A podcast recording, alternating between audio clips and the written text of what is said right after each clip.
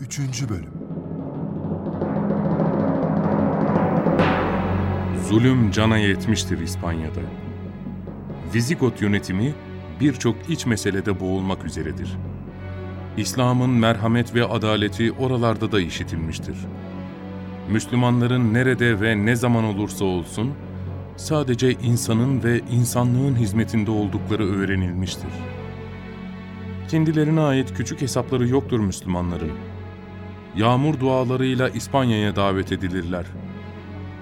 Vizigot kralı Vitiza'nın taht mağduru oğulları ille de ısrar eder. Kumandanlık görevi Tanca Fatihi Tarık bin Ziyad'a verilir. Septe valisi Julianus'un 4 ticaret gemisiyle Müslümanlar Kuzey Afrika'dan İberik Yarımadası'na taşınır.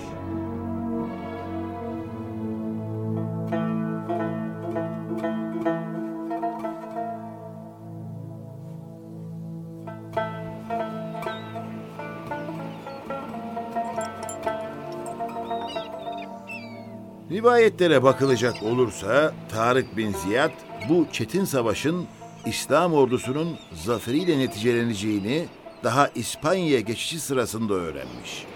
Gemiyle karşıya geçerken bir ara uyuklayıvermiş. Bu esnada Hazreti Peygamber ve 4 halifesinin denizde su üzerinde yürüyerek İspanya'ya doğru gittiklerini görmüş. Bir ara Hazreti Peygamber Tarık'ın yanına gelmiş ve fetih müjdesini vermiş. Ayrıca Müslümanlara iyi davranmasını ve gayrimüslimler ile yapacağı anlaşmalara sadık kalmasını tavsiye etmiş. Bu rüyayı ordudaki askerler de öğrenmiş mi dedi? Öğrenmiş ve moral olarak ciddi güç kazanmışlar. Bütün değerler yerli yerine oturmuş. Aylardan Ramazan, Ramazan'ın son 10 günü ve Peygamber Efendimiz ve ashabının da katıldığı bir seferdesiniz. Sizin moraliniz nasıl olur? Benim moralim harika olur dede. Harika olur. Dede, komutan Tarık bin Ziyad'ın ordusuna yaptığı o tarihi konuşma kayıtlarda var değil mi? Var evladım, var. İslam ordusu önce İspanya'nın en güneyi olan Calpe'ye geçmiş. Fetihten sonra da buranın adı Cebeli Tarık olmuş. Tarık bin Ziyad burada karargahını kurunca iş anlaşılmış. Anlaşılsa ne olur ki? Artık başlamış iş, bitmiş iş. O zamanki Kral Rodrigo, İspanya'nın kuzeyinde bir iç ayaklanmayı bastırmakla meşgulmüş. İslam ordularından haberi olmuş ama nedense küçümsemiş bu orduyu. Küçük savunma birlikleriyle Müslümanları korkutup geri Kuzey Afrika'ya kaçıracağını düşünmüş. İslam ordularına bunlar çerez gelmiştir dede, evelallah. Fazla yüksekten uçma abi. Dur bakalım. Ağabeyin haklı kızım. İslam orduları önlerine çıkan bu küçük birlikleri kolayca yenerek Şezune ya da Sidonya şehrine ulaşmışlar. Aynı şehrin 2 adımı varmış. Biri Müslümanların dediği, öbürü ise İspanyolların kızım. Bu sırada kuzeyde yayılmaya çalışan Kral Rodrigo, komutanlarından Todemir'i Müslüman orduları hakkında daha sağlıklı bilgiler edinmeye göndermiş.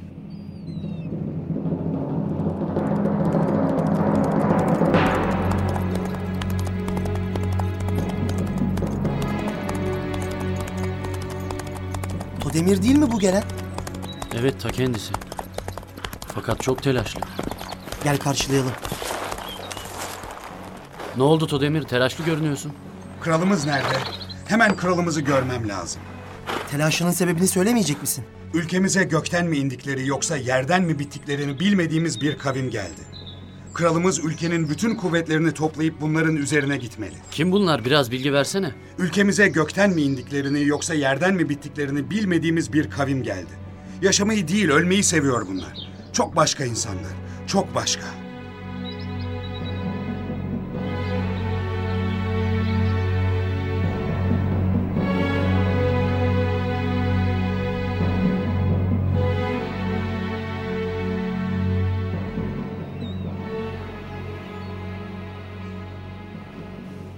Kraldan hala bir ses yok galiba.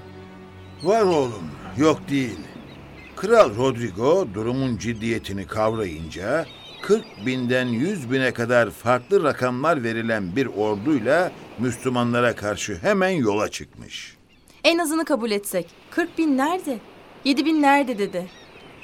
Bu sırada Tarık bin Ziyad, Kuzey Afrika valisi Musa bin Nusayr'dan yardım talep eder ve 5.000 Müslüman daha İspanya'ya geçer. Gemileri yakma hadisesi bu sıralarda olmuş olamaz mı acaba? Bilemiyoruz oğlum. Dedik ya, kaydedilmemiş. 7-5 daha 12. Yine İspanyalılar çok fazla. İki ordu Lekke Vadisi'nde karşı karşıya gelmiş. Şimdi gelin o günlere gidelim. Bakalım komutan Tarık bin Ziyad askerlerine ne demiş?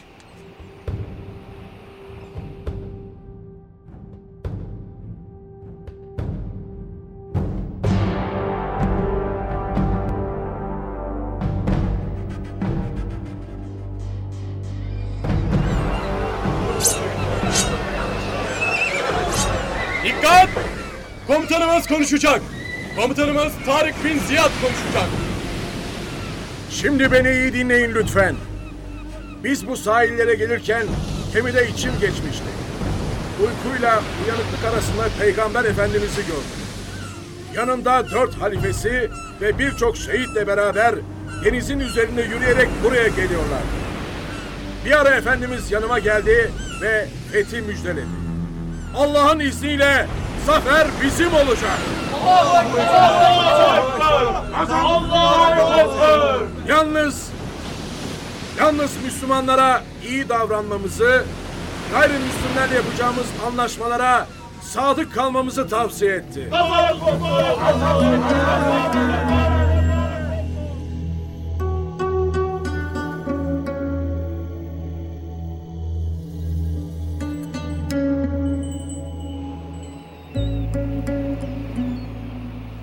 İslam ordusunda moral zirvededir.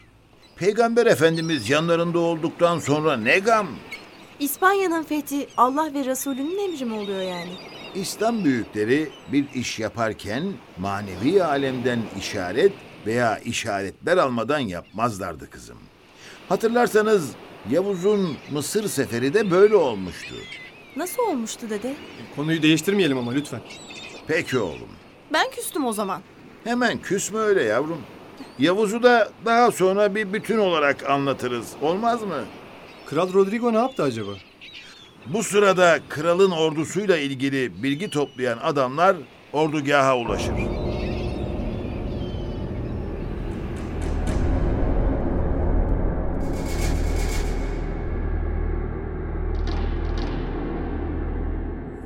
Kuzey'e gönderdiğimiz öncülerden haberci geldi efendim. Görüşmek ister. Hemen gelsin. Kral Rodrigo yaklaşık 100.000 kişilik bir orduyla üzerimize geliyor efendim. Hı. Biz kaç kişi olduk? Son gemiler de geldi mi? Geldi efendim. 12.000 kişi olduk. Septe valisi Hulya'nın gemilerinden başka gemi var mı? Musa bin Nusayr'ın gemisi hemen döndü efendim. Eski kral Vitiza'nın oğullarından ne haber? Onlar da Rodrigo'nun ordusunda yer aldılar efendim. İyi. Şimdi kralın ordusunu bizim için en müsait olan yerde karşılayalım. Onlar gelmeden biz Lekke Vadisi'ne karşılama düzeni kurmalıyız. Askerlerimiz hazır efendim. Tamam. Düzen kurulur kurulmaz askerlerime hitap etmek istiyorum. Peki efendim. Şimdilik izninizle.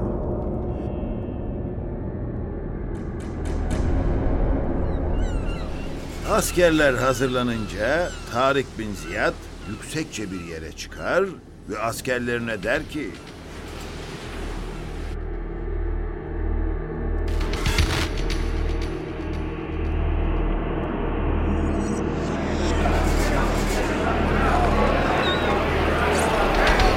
Ey insanlar! Askerlerim! Kaçılacak bir yer yok! Arkanızda deniz, önünüzde düşman. Kaçacak hiçbir yeriniz yok. Sizin için sabır ve sebattan başka yol göremiyorum. Bilesiniz ki siz burada oburlar sofrasındaki yetimlerden daha zayıfsınız. Düşman çok kalabalık. Silahları iyi. Erzakı da bol. Sizinse kılıçlarınızdan başka ağırlığınız, düşmanın elinden alacağınız azıktan başka yiyeceğiniz yok. Hiçbir şey yapmadan şu durumumuz birkaç gün devam etse kuvvetten kesiliriz. bizden korkan düşman da halimizi görüp bize karşı cesaretlenir. Şu azgın düşmana karşı görevinizi gereği gibi yapınız. Aslanlar gibi ileri atılınız. Müstahkem şehirler ve güçlü düşman karşınızdadır. Ölümden korkmazsanız bu fırsatı değerlendirmek ve zafere ulaşmak mümkündür. Şunu kesinlikle biliniz ki bu savaşta ben de sizden daha fazla emniyette değilim. Yine iyi biliniz ki eğer şu zorluklara biraz sabrederseniz daha müreffeh bir hayata kavuşursunuz. En ucuz malın can olduğu bu pazara sadece sizi sürmüyorum. Önce ben gidiyorum. Kendi canımdan başlıyorum. Canınızı düşünerek benden yüz çevirmeyiniz. Siz de benden daha fazla bir zorluğa katlanmayacaksınız. Size düşen, bana düşenden çok olmayacak. Şu an hepimiz aynı kaderi paylaşıyoruz. Müminlerin emiri Ferit bin Abdülmelik kahramanları içinden sizi seçti. Ve bu ülkenin krallarına akraba ve damat olmanıza rıza gösterdi. Gayenizin Allah'ın adını yüceltmek olduğuna, bu uğurda sevap kazanacağınıza güveni sonsuzdur. Böylelikle İslam dinini bu ülkeye yerleştireceğinize inanıyor. İnanıyorum. İnanıyoruz. Allahu Ekber. Evet. Biliniz ki sizi çağırdığım şeye ilk uyan benim. Bizim asıl davamız ilahi kelimullah, Allah adını yüceltmek ve İslam'ı yaşayarak göstermektir. Temsil etmektir. Elde edeceğiniz ganimetin tamamı sizin olacaktır. Bahadırlığınız iki cihanda anılacaktır. Hadi Allah yardımcınız olsun.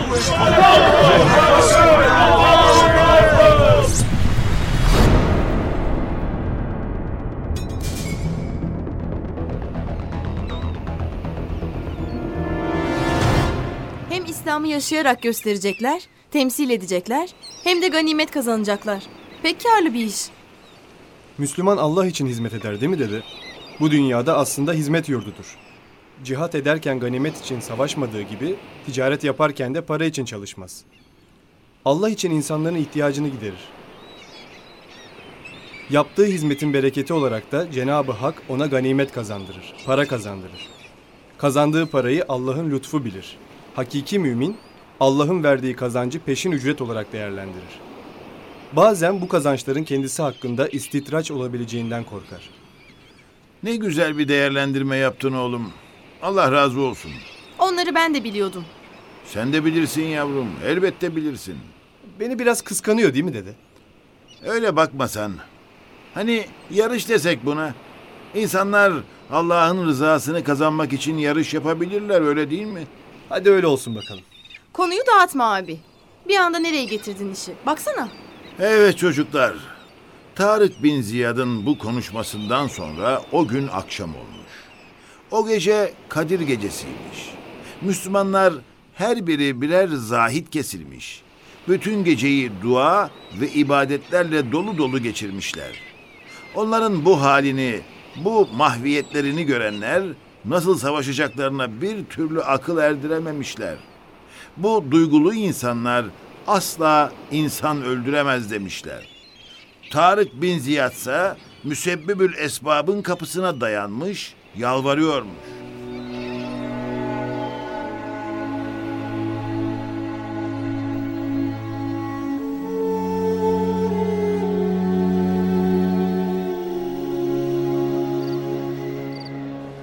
Allah'ım, bu gece yeryüzüne inen meleklerinle ordumuzu teyit et. Bizim hatalarımız yüzünden ordumuza hezimeti tattırma. Allah'ım, muhakkak sen affedicisin. Affetmeyi seversin. Bizi de affet.